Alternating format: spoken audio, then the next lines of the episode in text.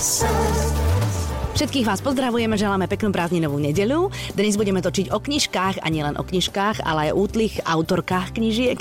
Mojím dnešným hostom je Katka Holecová. Katka, vítaj, ahoj. Ahoj. Katka je autorka troch knižiek. Ja myslím, že už ste uh, zachytili aj niekoľko takých veľmi lichotivých prívlastkov na jej meno. Už si bola princezna slovenského kriminálneho románu, už si bola Dominik Dan v sukni, už si bola slovenská Agatha Christie. Čo si ešte bola? Tieto tri sa mi tak akože zarili do pamäte že to je akože veľmi pekné, veľmi pekne o tebe takto napísali. Áno, to je jasné, že bol by zvláštne, keby sa mi to nepáčilo. No, Hlavne byť princezna je podľa mňa úplne skvelé. Že princezna slovenskej krimi, no halo, ale tak vieš, to je, ešte stále tam tým pádom máš uh, nádej na ten stupienok byť kráľovnou slovenskej krimi. Aj keď teda neviem, že či je tu veľa žien, ktoré píšu kriminálne romány. Asi ani nie, takže je to také fajn, lebo zase tej konkurencie veľa nie je, mm-hmm. ale myslím si, že zase o to je trošku možno ťažšie presadiť sa v takom tom čisto na slovenskom mužskom žánri. Mm-hmm, to je, to máš absolútnu pravdu. Ale musím ti povedať, že dobre si to urobila, lebo slovenských ženských autoriek je naozaj veľmi veľa a všetky píšeme také tie lúby, nelúby a, a bude to tak, nebude to tak a ty si proste skočila do iného žánru a tým pádom plávaš v iných vodách trošičku, čo je, čo je veľmi fajn. Aby sme povedali, o akých knižkách hovoríme. E, Smrť prekletých je úplne prvá, Áno. Svorka je druhá a úplne posledná je Odkaz od mŕtvého chlapca. Správa od mŕtvého Správa od, no tak to je synonymum som použila. Prepač, ja musím sa ospravedlniť, že ani jednu knižku som nečítala, čo je moja hamba, ale nebudem teraz frajeriť, že, že som ich čítala. Využijem túto šancu uh, aspoň tak, že o Katke viem aj veci, ktoré nevedia ostatní novinári a tak si ju prevetráme z každej strany, aby sme zistili, že kto je to žienia, ktoré píše také knižky, aké píše. Agata je aj váš pes. Áno, Agata je náš pes. Uh, Poďme teraz všetci spolu hádať, že pokom je asi pomenovaný. Agata je najduch, a môj manžel Tomáš ju našiel v sadianka kráľa priviazanú ostrom. Nežartuj, takto ste k nej prišli? Áno, a mysleli sme si, že, že, že sa niekomu stratila, tak ako že ju zoberie na noc k nám a že už sa potom nájde majiteľ. A tak teda majiteľ sa našiel, ktorý ju nechcel a Agáta teda, ktorá bola celý čas smutná, jediný, jedine, kedy sa upokojila, bolo práve v momente, keď sme zapli v nedelu po obede Erikila Poirot mm-hmm. a taká tá zvučka išla, zrazu si tak v kľude sadla pred televízor a hovoríme, je to tu, je to Agáta, je to náš pes. Ty dúfam, že nie je reinkarnovaná, to by, to by asi nebolo boh vie čo. A tak keby vedela tak písať, tak by mi to vôbec nevadilo. Keby ti tak štekala, vieš, a ty by, si, ty by si do toho len klikala Áno, tými prstami, to by bolo Viac fantastické. strichnínu alebo niečo podobné. No a je Agatha Christie žena, ktorá, v ktorej trošičku sa vidíš, alebo možno to sa vidí, že je také príliš silné, ale ktorú, ktorú uznávaš? Áno. Ja mám veľmi rada jej knihy, aj teda z filmovania jej, jej románov sú pre mňa úplne skvelé. Mm-hmm. A mám veľmi rada práve ten typ príbehu, aký ona používala a ktorý teda aj mne je blízky, že nie sú to žiadne také mm, nejaké naháňačky možno, že, ale je to skôr vždy ten uší okruh podozrivých a, a nejaké také logické vyústenie toho príbehu. Mm-hmm. Takisto sa mi veľmi páči, že veľmi vlastne využíva to, že je možné ako keby odhaliť toho vraha, že nikdy to nie je také ako, že na konci, ako keby si ho vymyslela naozaj, že tými postupnými krokmi ide uh, lúštiť ten zločin. Takže to je niečo, čo je mne blízke a preto ju veľmi uznávam ako autorku. Uh-huh. A ktorú postavu máš radšej, toho Herkula alebo slečnú Marplovu? Obidvoch mám rada. Lebo ja slečnú Marplovu úplne Áno. zbožňujem. Ja viem aj, ako vyzerala. Mám ju úplne v hlave. Je, akože obidve tie postavy sú úplne skvelé. Myslím si, že ona naozaj tiež prišla s takými tými netradičnými hrdinami, čo teda aj ja som použila v svojich teda prvých dvoch detektívnych mm-hmm. knihách, že teda aj môj hrdina nie je úplne nejaký prototyp strašného, nebojacného muža, mm-hmm. ale skôr naopak, takže toto mi je také sympatické u nej. Mhm, takže aj ty vlastne si potom na to išla tak, že si šla cez logické myslenie a cez to, že aj ten čitateľ, keď to číta, tak sa skúša do toho celého vžiť a skúša vlastne typovať toho vraha tiež. To by som veľmi chcela. Mhm, to ja som super. si dávala pozor naozaj na to, že aby tam tie veci sa- sedeli, aby to tak na konci všetko doklaplo Mhm. a že keby niekto náhodou si na konci povedal, že chce preskúmať niečo, čo sa odohralo na strane 74, takže naozaj mu to tam sedí. Ty rešerše, keď píšeš, alebo si píšeš poznámky, alebo máš nejakých pavúkov, alebo ako to vyzerá na tom tvojom pracovnom stole, alebo kúte, alebo Miestnosť máš vlastne? Mm, tak by som sa hnevala ináč, že by... Myslím si, že by stačí celkom stôl zatiaľ. A je to vlastne prvé dve knižky, sú de- také klasické detektívky. Uh-huh. Odohrávajú sa na slovenskom vidieku a mm, obidve som začala skladať ako keby od konca. Ja som začala tým, že som si povedala motív, pretože ja sama nerozumiem tomu, že prečo teda niekto je schopný ublížiť inému človeku. Tak som si vždy povedala, že to musí byť na to sakra dôvod, uh-huh. aby akože to niekto spravil, takže vždy týmto začnem. Uh-huh. A potom vlastne od konca skladám sa ten príbeh. naspäť. Uh-huh. A pri prvej knihe som to ešte tak nevedela, až dodatočne vlastne som ju upravovala. Pri tej svorke už som to mala od začiatku dané, že ako keby som každú kapitolu si povedala, že čo odhalím, ktorý kúsok tej skladačky. Uh-huh tomto som mala také trošku zviazané ruky, že som si naozaj nemohla uletieť pri tých knihách prvých dvoch, že naozaj som si musela dávať pozor na to, aby, aby to teda všetko bolo správne. Uh-huh. A v čom je tá tretia, tá posledná správa od, správa od mŕtvého chlapca? chlapca iná? A tá je iná, ja som ju začala písať práve v momente, kedy som končila svorku. Uh-huh. Jednak už to bola druhá knižka, takže ľudia už o tom vedeli, pýtali sa na to, aj vydavateľ sa informovala a tak ďalej, že teda čo s tým naozaj ten koniec strašne sa mi to nechcelo písať. Asi to aj poznáš ako autorka, že niekedy naozaj príde akási taká stopka, že a teraz, teraz to nejako nedokončím. A čo robíš vtedy? A vtedy Začneš tretiu písať? A presne sa mi to dostalo a vôbec som to teda netušila. To a... je super, lebo ja vtedy okná umývam a pečiem koláče a, a tak. Áno, no. áno, to tiež samozrejme, že tak čisto teda nie je doma asi nikdy, ako keď sa mi toto nechce. A dokonca vysávam všetko áno, možno áno, robím. Áno, poznám to. Ale nepomohlo mi nič a môj manžel vtedy akože povedal, že tu máš voľno, úplne ja idem preč, kľudne si píš, dopíš to a tak. A ja som takto sedela a ja už som v hlave dlhšie mala motív vlastne na tú tretiu knihu, ktorá je tá psychologický thriller. A začala som to proste písať a išlo mi to strašne ľahko. Mm-hmm. Možno práve preto, že nikto o tom nevedel, nikto sa ma na to nepýtal. Ja som, nebolo úplne jedno, či to dokončím, nedokončím. Nemala si deadline žiadny? Nemala mm-hmm. som vlastne vôbec zviazané ruky a naozaj som si úplne slobodne písala, akože čo sa mi chcela. Potom som sa teda až neskôr priznal, že mám rozpísanú úplne inú knihu.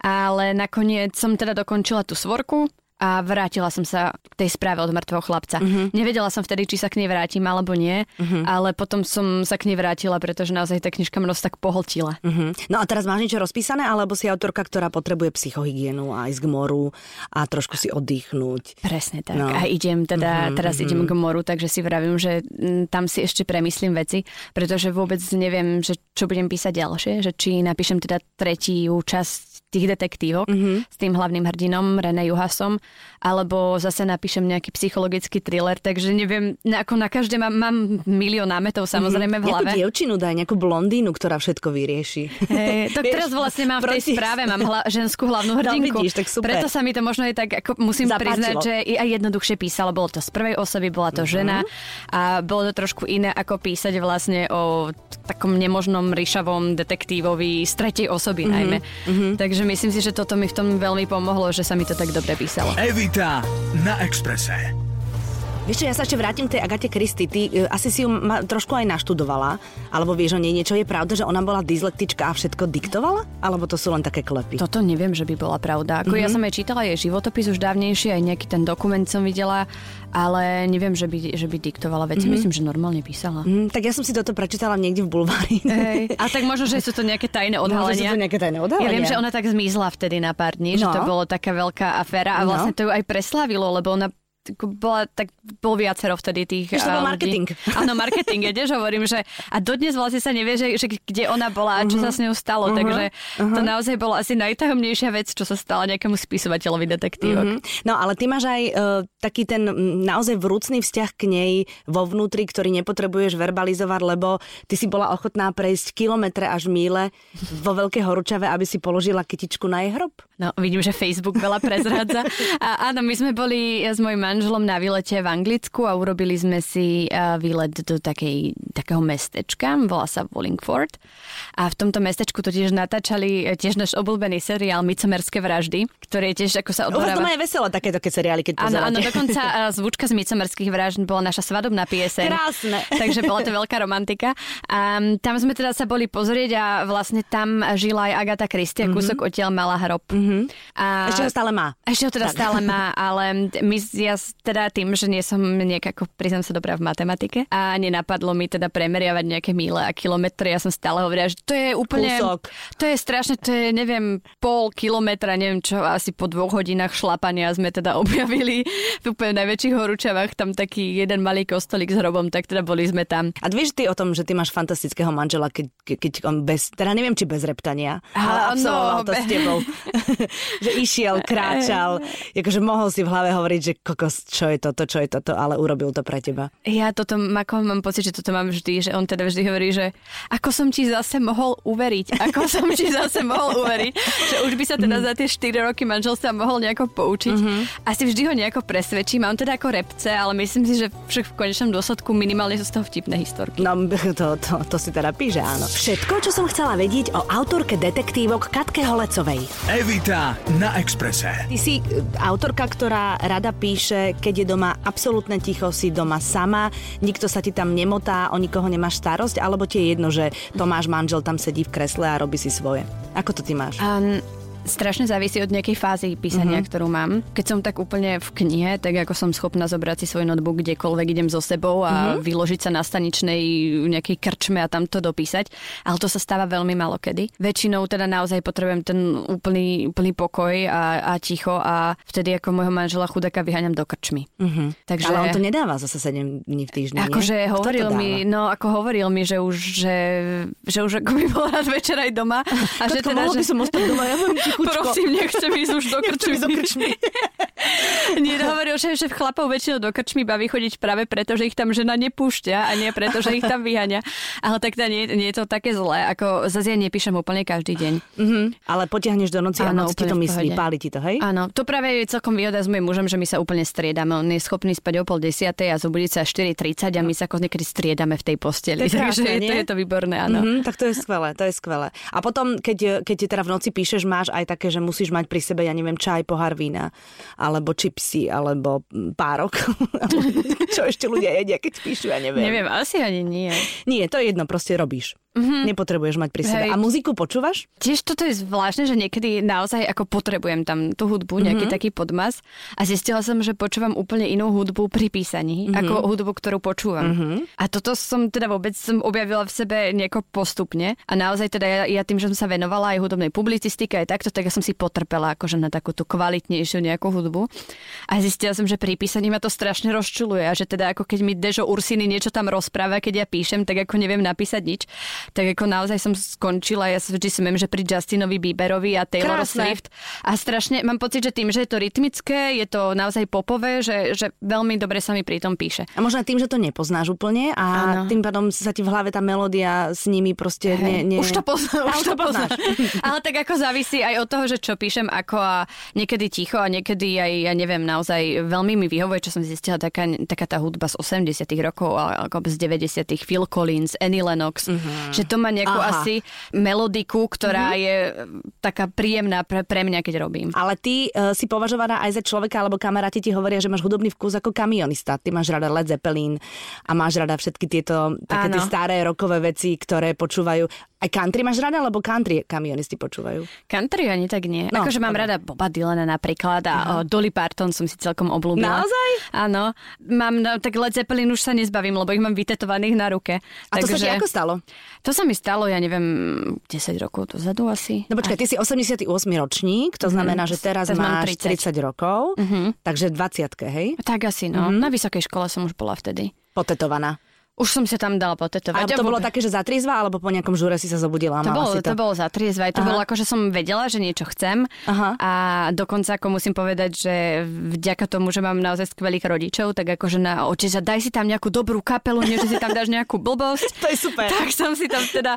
A tak mám Led Zeppelin stále veľmi rada, takže mm-hmm. vôbec to nelutujem. A, ale tak neviem, že či by som si teraz dala ešte nejaké nové tetovanie, ale možno, že ešte hej. Mhm. A tak vieš, akože mm, mm, múdri ľudia hovoria, že daj si vytetovať úplne čokoľvek, len nie meno svojho muža, lebo to sa potom veľmi ťažko dáva dole. No tak je môj Tomáš, hovorím vždy, že keby som si dala jeho meno, že Tomášov je strašne veľa, takže by to... Áno, áno, ale mala by si zúžený výber, keby si potom hľadala ďalšieho. A možno aj nie, vieš, možno by sa to dalo nejako pretetovať Áno, nejakým áno. iným spôsobom. Ja stále s mojim mužovi hovorím, že aby si dal vytetovať, že Evita, a on že bez problémov, lebo keď sa rozdieme, tak len to píše Peron a má to vyriešené.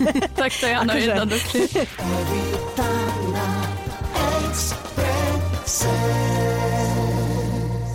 Svojom mladom veku robíš na vysokej škole. Normálne prednášaš. A áno, v rámci svojho doktorandského štúdia. Tak. Ja som sa vlastne tak po rokoch vrátila do školy. Mhm. Lebo mi chýbali prázdniny. Ale nie, uh, ja som vždy akože rozmýšľala, že už počas vysokej školy, že by som pokračovala. A čo si študovala? A mass media. Mhm. A som vlastne, potom som išla pracovať uh, do médií. A... Ty si robila v rôznych denníkoch, ja som tam videla hrozne veľa názvov takých tých slovenských denníkov. Áno, A a, tak. a, tak a vlastne potom som išla chvíľku do reklamy. Mhm. A Tam ťa to potom- bavilo? To je kreatívne, nie?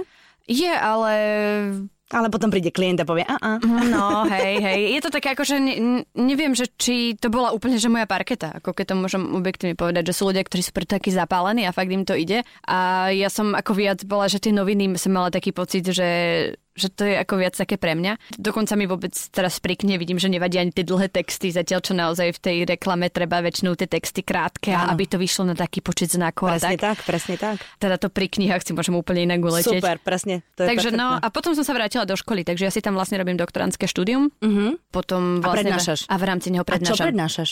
A väčšinou teda printovú tvorbu, takže písanie. Mhm. Veľmi zaujímavé mám práve s piatakmi, a budem to mať aj tento rok, aj minulý rok, a to bolo vlastne písanie poviedky. Mhm. A to bolo úplne super, to ma veľmi baví. Lebo ty vlastne čítaš potom tie poviedky. Áno, a to ma strašne baví No to jasné, opravovať. no a, jasné. a najmä som zistila, že je to aj pre mňa ako autora dôležité, že veľakrát týmto čítaním neúplne profesionálnych vecí si uvedomujem svoje vlastné chyby, ako keby. A okrem toho e, rada pomáham tým ľuďom, že No mám jasné. taký dobrý pocit z toho. A je to tak, že väčšina tých poviedok začína počasím? Nie. Nie? A, a. Väčšina, väčšina začínala čím? Takými úvodmi do deja, že kde sa čo deje, Aha. že kto sa ako prechádza ako ulicou v New Yorku a neviem v Londýne a tak, takže väčšina sa začína takto. Ale boli aj akože niektoré boli naozaj veľmi dobré, že som hovorila, že, že fú, že som zostala veľmi prekvapená. Perfektné, to je úplne super. Evita na Exprese. 4 roky si vydatá. Vieš, to je také, že e, ľudia, ktorí píšu knižky, tak naozaj väčšina z nich žije m, takým zvláštnym m, životom samotárským, že potrebujú byť sami so sebou, s tou hlavou a potrebujú tie myšlienky mať tak prežuté neviem koľkokrát, aby to potom dali vonku.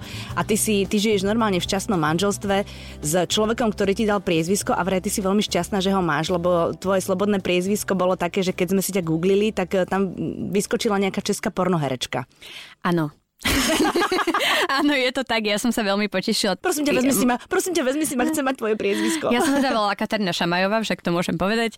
Keď som sa teda dala do Google, tak to bola nejaká česká pornovica Miss. Aspoň bola pekná? A ja sa priznám, že nie úplne rada som si googlila tie fotky. Ale vždy som sa bala, najmä keď, som bola novinárka ešte, no. že niekto sa nahneva na nejaký môj článok a čo urobí? Pozri si, kto je do tá Šamajová No. a pozrie si a dá si to do toho Google a vyhodí mu tam teda túto, túto ženu v tigrovaných nejakých gaťkách. Kach. Tak toho som sa, toho som sa trošku obávala. Ale teda okrem toho som sa nevydávala iba preto, aby som zmenila meno. veď jasné, žartujem. Ale, ale bol to, bol to jeden z dôvodov. benefit, áno.